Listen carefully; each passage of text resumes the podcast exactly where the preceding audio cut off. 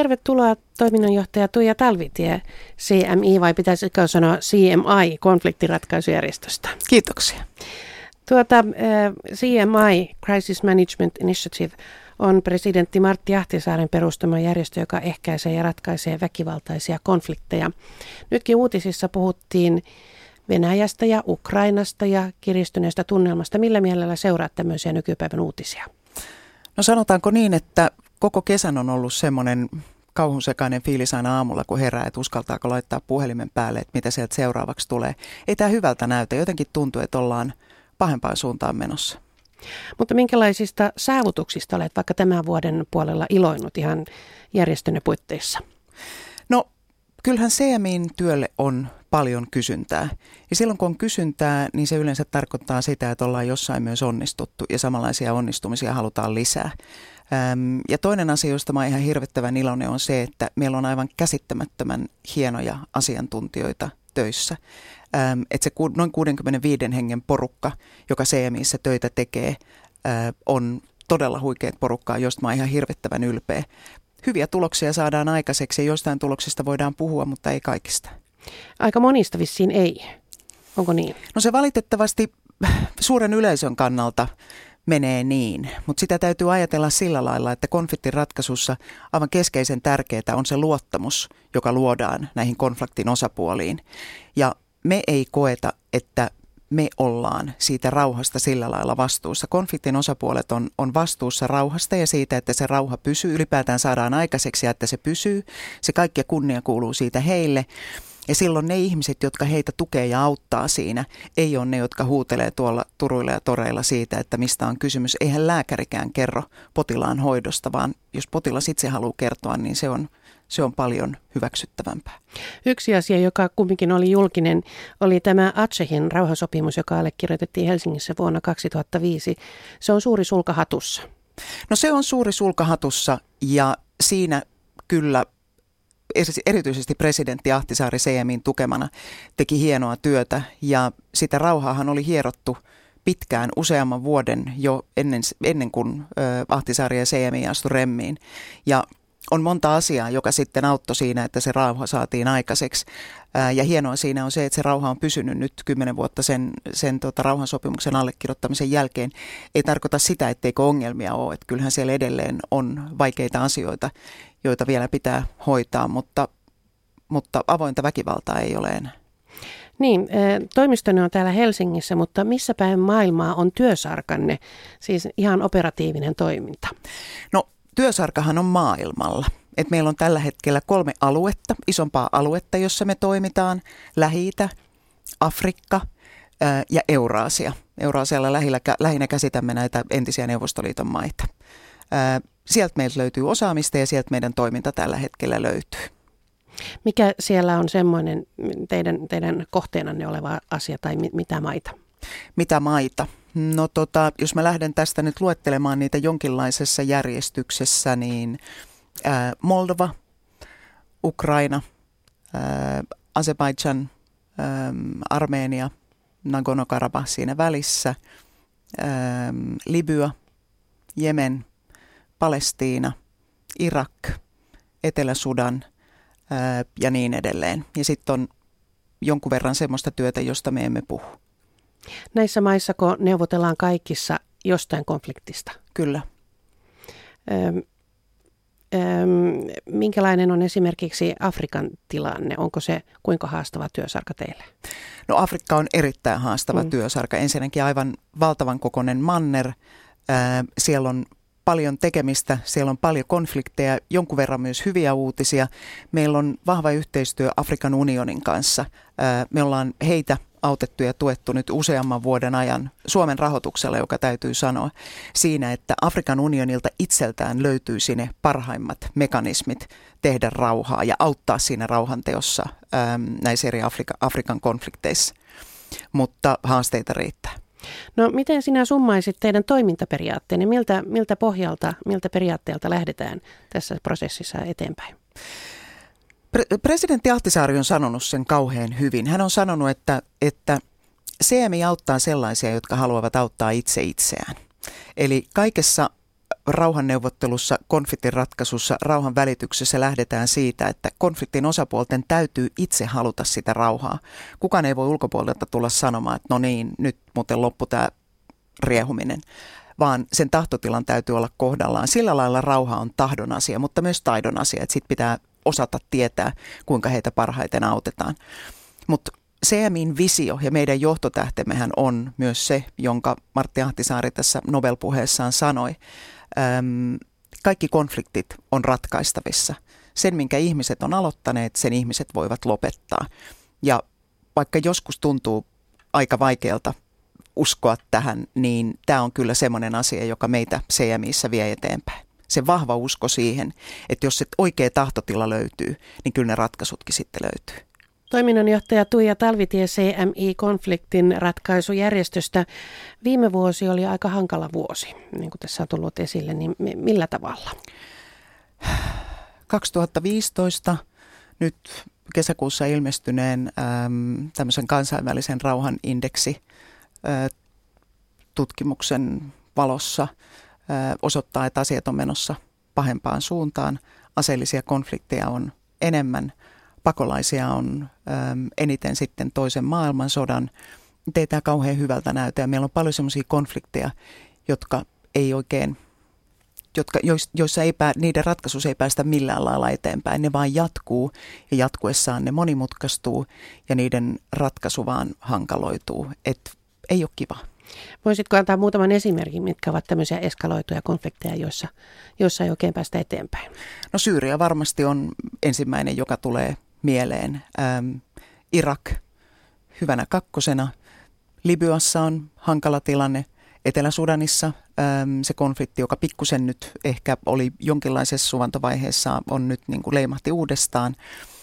Äh, Sitten jos me ajatellaan Israelin ja Palestiinan välistä konfliktia, joka on kymmeniä vuosia äm, ollut päällä, niin kyllä niitä on. Ja tietysti ei meidän tarvitse kauhean kauas katsoa, kun, kun naapurimaahamme, että et kyllähän Ukrainan kriisi on sellainen, joka on vakava ää, kriisi ja tässä ihan meidän takapihalla. Paljon on, paljon on sellaista, mistä kantaa huolta. Puhutaan vähän siitä ihan siitä prosessista, että minkälainen prosessi on rauhanneuvottelu. Kuka siinä tekee ensinnäkin aloitteen ja miten? No se tietysti pikkusen aina vaihtelee, mutta että suurin osa siitä työstä, jossa me ollaan mukana, niin se alkaa pyyntönä meille. Voisitteko tulla auttamaan? E, ja yleensä se pyytäjä on joku konfliktin osapuolista. Se voi olla esimerkiksi myös joku alueellinen järjestö, esimerkiksi Afrikan unioni tai joku Afrikan alialueellisista järjestöistä. Se voi joskus olla YK, se vähän riippuu, mutta yleensä se pyyntö tulee sieltä paikan päältä. Ja sitten silloin me tietysti mietitään, että ollaanko me oikeita ihmisiä ja oikea organisaatio jollain lailla tuomaan helpotusta tähän asiaan. Jos ollaan sitä mieltä, että kyllä ollaan, sitten mietitään, että ketkä on meillä ne ihmiset, jotka lähtee sitä työtä tekemään, koska että mihinkään konfliktiin ja konfliktin ratkaisuun voidaan lähteä mukaan, niin meillä tietysti täytyy olla semmoinen vankka asiantuntemus siitä maasta tai siltä alueelta tai siitä konfliktista, että meistä on ihan oikeasti jotain hyötyä. Ja tuota, ja sitten kun nämä on ratkaistu, niin sitten ruvetaan miettimään, että mistä tähän, mistä tähän saadaan se raha, kuka sen maksaa. Ja tämä kaikki kestää tietysti oman aikansa ja valitettavan usein me joudutaan sanomaan, että ei. Miksi? No se on resurssikysymys hyvin pitkälle. Se voi myös olla osaamiskysymys, jolloin me koetaan, että me ei olla nyt ne parhaat henkilöt ö, tota, tässä tilanteessa auttamaan ja ehdotetaan jotain muuta silloin. Että kyllä tämä on semmoinen, joka on meille ammatillisesti kunnia-asia, että me ei lähetä semmoiseen työhön, jos me koetaan, että me ei ihan oikeasti pystytä tuomaan vankkaa lisäarvoa. Mutta valitettavan usein ää, se jää kiinni rahasta. Sanoit tuossa, että yleensä ää, pyyntö tulee teille päin, mutta käykö koskaan niin, että otatte itse yhteyttä johonkin? No joo, ehkä joskus, mutta sanotaanko, että, että ei se oikeastaan mene niin, että, että kylmiltään soitetaan jonnekin ja sanotaan, että teillä on siellä näköjään vähän hankaluuksia, että me voitaisiin tulla auttamaan. Ää, niin se ei oikein toimi. Että siinä, se kuitenkin tämä konfliktin ehkäisy ja ratkaisutyö perustuu niin vahvasti semmoiseen luottamukseen, jonka täytyy jollain lailla olla olemassa. Mutta tietysti jos me ollaan siellä alueella ja me ollaan, meillä on jonkinlainen yhteys olemassa, ää, niin silloin niitä keskusteluja voidaan käydä ja, ja, ja voidaan yhdessä miettiä, että olisiko tässä nyt semmoinen paikka, jossa meidän osaamisesta olisi apua. Nämä on aika sensitiivisiä tilanteita. Äh, ja niin se ei koskaan toimi, että kylmiltään soitetaan jollekin tuntemattomalle ihmiselle, että, että me muuten tiedettäisiin, miten teidän ongelmat ratkaistaan. Mm-hmm. Tämmöinen ei yleensä, tällaista ei yleensä oteta hyvin vastaan niin kuin tiedetään. Aivan. Olet eh, sanonut Apulehden haastattelussa, että näistä neuvottelutilanteista, että toisella osapuolella saattaa olla länsimaisissa huippuyliopistoissa koulutettua porukkaa, jotka saapuvat paikalle armaanin puvuissa. Toinen osapuoli saattaa olla lukutaidotonta kapinallisjengiä, joka on asunut viimeiset 20 vuotta puskassa. Pitää huolehtia, että epäsymmetrisissä tilanteissa heikommalla osapuolellakin on kapasiteettia neuvotteluihin. Mitä, se, mitä te voitte tuoda siihen kapasiteettiin tämmöisissä epäsuhtaisissa tilanteissa? No se yleensä tarkoittaa koulutusta.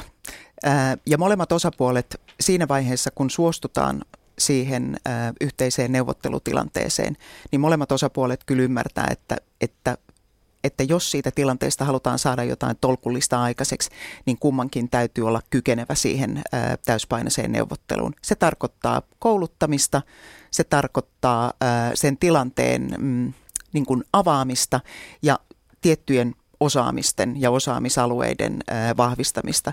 Se saattaa tarkoittaa myös sitä, että me tuodaan tietyn alan asiantuntijoita mukaan niihin neuvotteluihin, koska asiat saattaa joskus olla hyvin, teknisesti hyvinkin monimutkaisia silloin, kun puhutaan perustuslakiasioista tai tai maanomistusasioista tai joidenkin tiettyjen vähemmistöryhmien tilanteesta ja oikeuksista.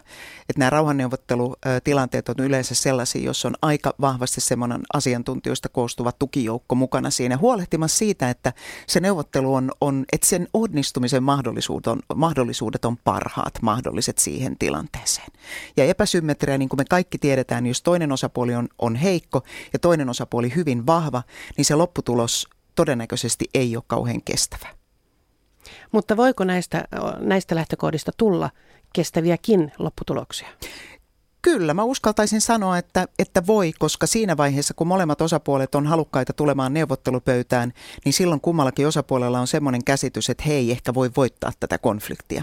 Niin kauan kuin osapuolet on sitä mieltä, että heillä on mahdollisuus voittaa esimerkiksi sotimalla tämä konflikti, niin heitä saattaa olla aika vaikea suostutella siihen neuvottelupöytään.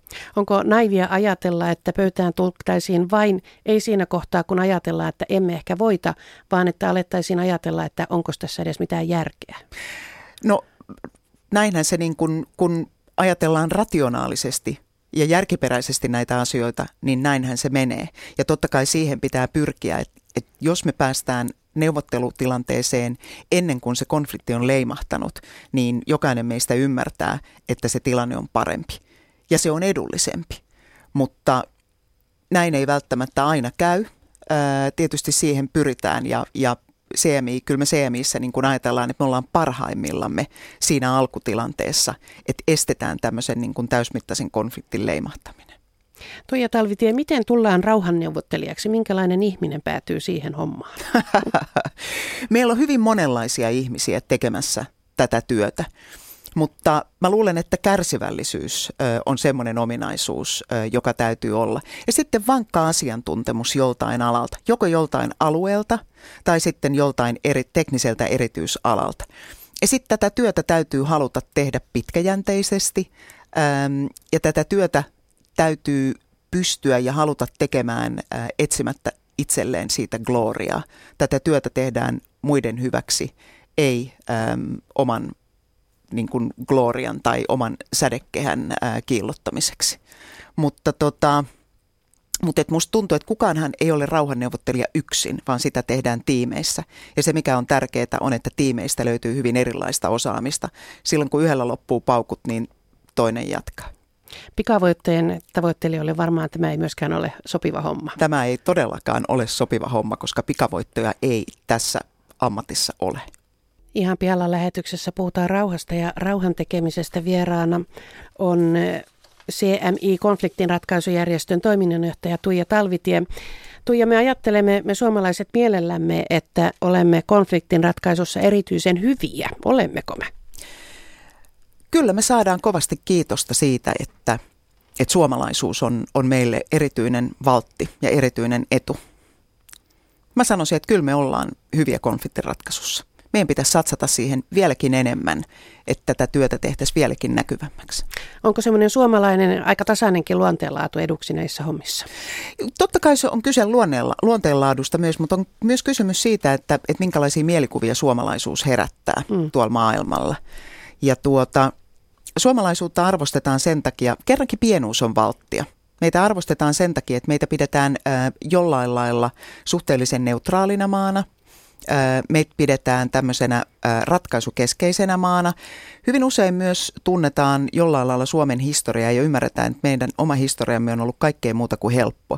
Että me ollaan sadassa vuodessa noustu Euroopan köyhimmästä maasta yhdeksi maailman vauraimmista maista ja edelleen pohjoismaiset yhteiskunnat on ne yhteiskunnat, jotka on toimivia tässä kaoottisessa maailmassa. Ja sitten se, että ymmärretään, että meillä ei ole siirtomaataustaa eikä meillä ole valta-agendaa. Että tämä pienuus tulee ehkä sitä kautta, että meitä koetaan, että me ei voida olla uhka.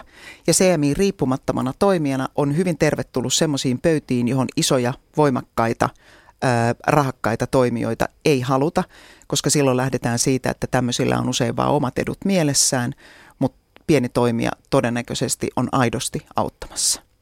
Mainitset isot ja rahakkaat toimijat. Minkälainen tämä on tämä järjestökettä tällä saralla? Onko, onko jonkinlaista kilpailua vai, vai minkälaisessa ympäristössä toimitte?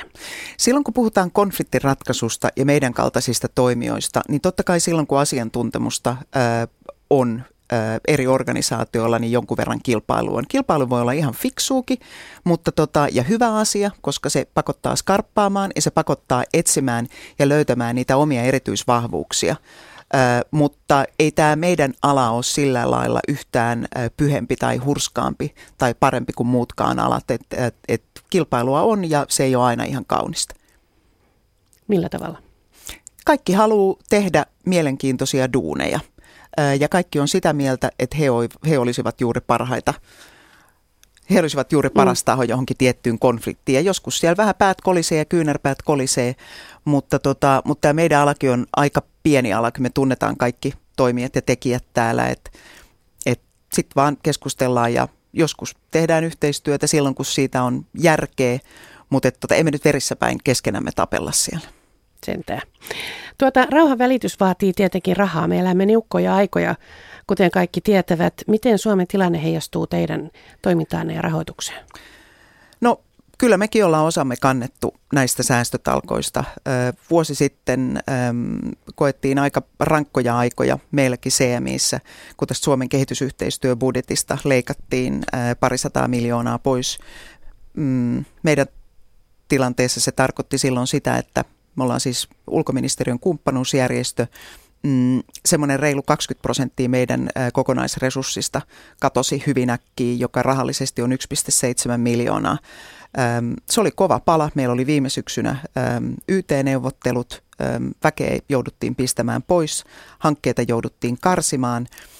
Ja tota, ja siinä, missä ymmärretään, että säästää täytyy, niin toisaalta sitten kans ehkä herättäisin niin kuin sen kysymyksen, että me eletään aika rankkoja aikoja, mitä tulee konflikteihin ja myös konfliktien seuraamuksiin, jotka mekin tässä maassa ollaan näinä, näinä pakolaisvirtoina nähty. Nämä on kuitenkin hyvin, hyvin pieniä rahoja, mitä, mitä rauhan välitys ja konfliktin ehkäisy ja konfliktin ratkaisutyössä tarvitaan. Et, et puhutaan, silloin kun puhutaan sotimisesta, puhutaan miljardeista. Silloin kun puhutaan rauhan tekemisestä, puhutaan penneistä tai senteistä. Pienillä investoinneilla saataisiin aikaan ää, fiksuja tekoja. Ää, näihin konflikteihin voidaan vaikuttaa. Niin, olet maininnut, että maailma käyttää päivittäin sotilasmenoihin noin 4 miljardia euroa ja yhden neuvottelukierroksen pystyy tekemään 20 000 eurolla. Kyllä. Ne rahat ovat ihan eri maailmoista. Aivan eri maailmoista. Ja siinä suhteessa tilanne ei ole kääntynyt parempaan, että et, äh, ihmisten asenteet on koventuneet. Enemmän puhutaan siitä, että et konflikteihin pitäisi puuttua ähm, sotilaallisin keinoin. Ja me kaikki tiedetään, että sota ei voi tuoda rauhaa. Se voi poistaa väkivallan tai lopettaa väkivallan, mutta sotimalla ei saada koskaan rauhaa aikaiseksi. Se tarvii aina poliittisen tahtotilan ja poliittisen neuvottelun. Ähm, ja tähän konfliktin ehkäisyyn nimenomaan ja konfliktin ratkaisuun pitäisi mun mielestä panostaa paljon enemmän kuin vaan siihen jo olemassa olevan kriisin hallintaan. Toki kaikki ymmärtää, että se pitää ekana hoitaa pois, mutta jos kaikki paukut laitetaan vaan ongelman ratkaisemiseen eikä ongelman ehkäisemiseen, niin ihan niin kuin muillakin elämänaloilla, niin jonkinlainen tasapaino tähän pitäisi saada. Miksi suomalaisen veronmaksajan pitäisi rahoittaa esimerkiksi Etelä-Sudanin kriisiratkaisua? No Tämä on hyvä kysymys ja kysymyshän on hyvin pitkälle myös siitä, että millä lailla Suomi haluaa kansainvälisenä toimijana profiloitua. Mun mielestä tämä, nämä pakolaisvirrat, jotka Eurooppaan äm, tuli, jotka Euroopassa nähtiin viime vuonna, ehkä joidenkin mielestä tämmöisenä suurena yllätyksenä, on mun mielestä hyvä esimerkki siitä, että on valheellista kuvitella – että kun maailmassa soditaan, se ei liity meihin millään lailla. Maailmassa on tällä hetkellä 62 miljoonaa pakolaista, joista yksi miljoona on tullut Eurooppaan. 61 miljoonaa on näiden konfliktimaiden naapurimaissa, jotka nekin on hauraita ja konfliktiherkkiä maita.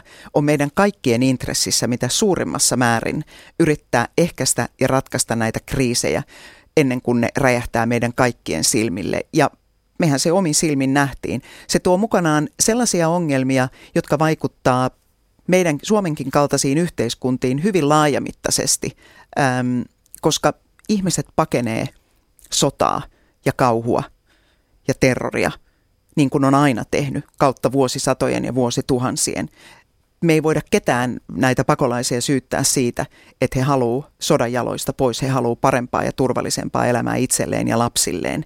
Ja sitten kun se sota on päällä, niin mihin sä lähdet? Ja siinä suhteessa, jos me ollaan viisaita maailman kansalaisia, niin kuin mä haluaisin ajatella, että me ollaan ja, ja pyritään olemaan, niin kyllä tämä on silloin meidän kaikkien tehtävä pyrkiä jollain lailla vakauttamaan tilannetta, kun me kerran siihen pystymme ja ne mekanismit on olemassa. Viime vuoden jälkeen varmaan ei ainakaan jäänyt epäselväksi, että maailmanpolitiikka ei tulisi tänne meille kotiovelle. Juurikin näin. Ja kysymys on sitten siitä, että – että halutaanko me reagoida siihen siinä vaiheessa, kun se tulee siitä oven läpi, vai haluammeko me reagoida siihen ennakoivasti ja ehkäistä se, koska kaikki varmaan ymmärtää sen ja kaikki pakolaiset ää, myös haluavat sitä, että nämä ongelmat ratkaistaisiin niissä maissa siinä vaiheessa, kun vielä on jotain tehtävissä, eikä siinä vaiheessa, kun ihmiset on jo lähtenyt liikkeelle ja kellään ei ole kivaa. Mm. Tuota, mainitsikin tuossa jo ulkoministeriön, ulkoministeriön päärahoittaja, eikö niin? No tällä hetkellä Suomi rahoittaa pikkusen vajaa 50 prosenttia meidän kokonaistoiminnasta. Entä muu, muu loppu siitä? No loppu siitä on muita ö, valtioita. Suurin osa näistä on länsimaisia valtioita. Ö, Irlanti, Saksa, Sveitsi, Hollanti, Iso-Britannia. EU on yksi rahoittajataho ja sen lisäksi meillä on yksityisiä rahoittajia. Teidän sivullannekin pystyy tavallinen ihminen äh, lahjoittamaan rahaa. Myös Kyllä. tämmöistä tulee taloon. Kyllä, sitä tulee jonkun verran ja se on erittäin tervetullutta rahaa, koska yksityinen raha on kaikkein neutraaleinta rahaa. Sitä me voidaan käyttää missä tahansa konfliktissa. Ähm, kaikki valtiolta saatu raha on jollain lailla poliittisesti värittynyttä rahaa ja silloin pitää aina miettiä, että mihin tätä rahaa voi käyttää. Ja ehkä sen verran mä haluan sanoa, että suomalainen raha on näistä valtioiden rahoista kaikkein vähiten värittynyttä. Eli suomalainen raha on meille kaikista kallisarvoisinta rahaa ja erityisesti sen takia ää, mä oon todella surullinen, että, että näinkin mittavia leikkauksia ää, Suomi on joutunut CMI-rahoitukseen tekemään. Semmoinenkin tuli mieleen, että oletteko koskaan joutuneet kieltäytymään jostain rahatarjouksesta, kun rahan alkuperäistä ei ole ihan tietoa? No semmoista tilannetta meille ei voi tulla, että me ei tiedetä, mistä se raha tulee. Me ei voida semmoista rahaa ottaa vastaan. Ei, ei, että onko, jouduttu, onko jouduttu kieltäytymään sen kyllä, perusteella? Kyllä. Ja myös ollaan jouduttu kieltäytymään semmoisesta rahasta, jolla halutaan ohjailla sitä meidän toimintaa. Että meille ei voi sanoa, että tässä on teille puoli miljoonaa menkää tekemään jotain johonkin tiettyyn maahan. Se meidän riippumattomuus on meille todella, todella tärkeä valttikortti ja meistä ei voi tulla kenenkään käsikassaraa, ei kenenkään valtion, ei kenenkään ylialue- ylialueellisen organisaation, ei kenenkään yrityksen, ei kenenkään yksilön. Tuija Talvitie, tuossa oli puhetta, että teilläkin on lomakausi tässä lopullaan tai lopet jo ohikin. Minkälaista syksyä ennakoit työsaralla? No kiirettä pukkaa, mutta me ollaan totuttu siihen ja, ja tota, paljon on tehtävää. Öm, oli kiva tulla lomalta kotiin, oli jonkun verran hyviä uutisia ö, uudesta rahoituksista Ja tota, mutta myös aika paljon huonoja uutisia siitä, miten ää, näissä maissa, missä me tätä työtä tehdään, niin asiat ei ole ehkä liikkunut ihan siihen suuntaan, mihin oltaisiin toivottu. Että ei nämä hommat ihan heti lopu. Niin, toivoisitko, että jonain päivänä olisitte tarpeettomia? No totta kai toivoisin, mutta mä en usko, että se on millään lailla realistista.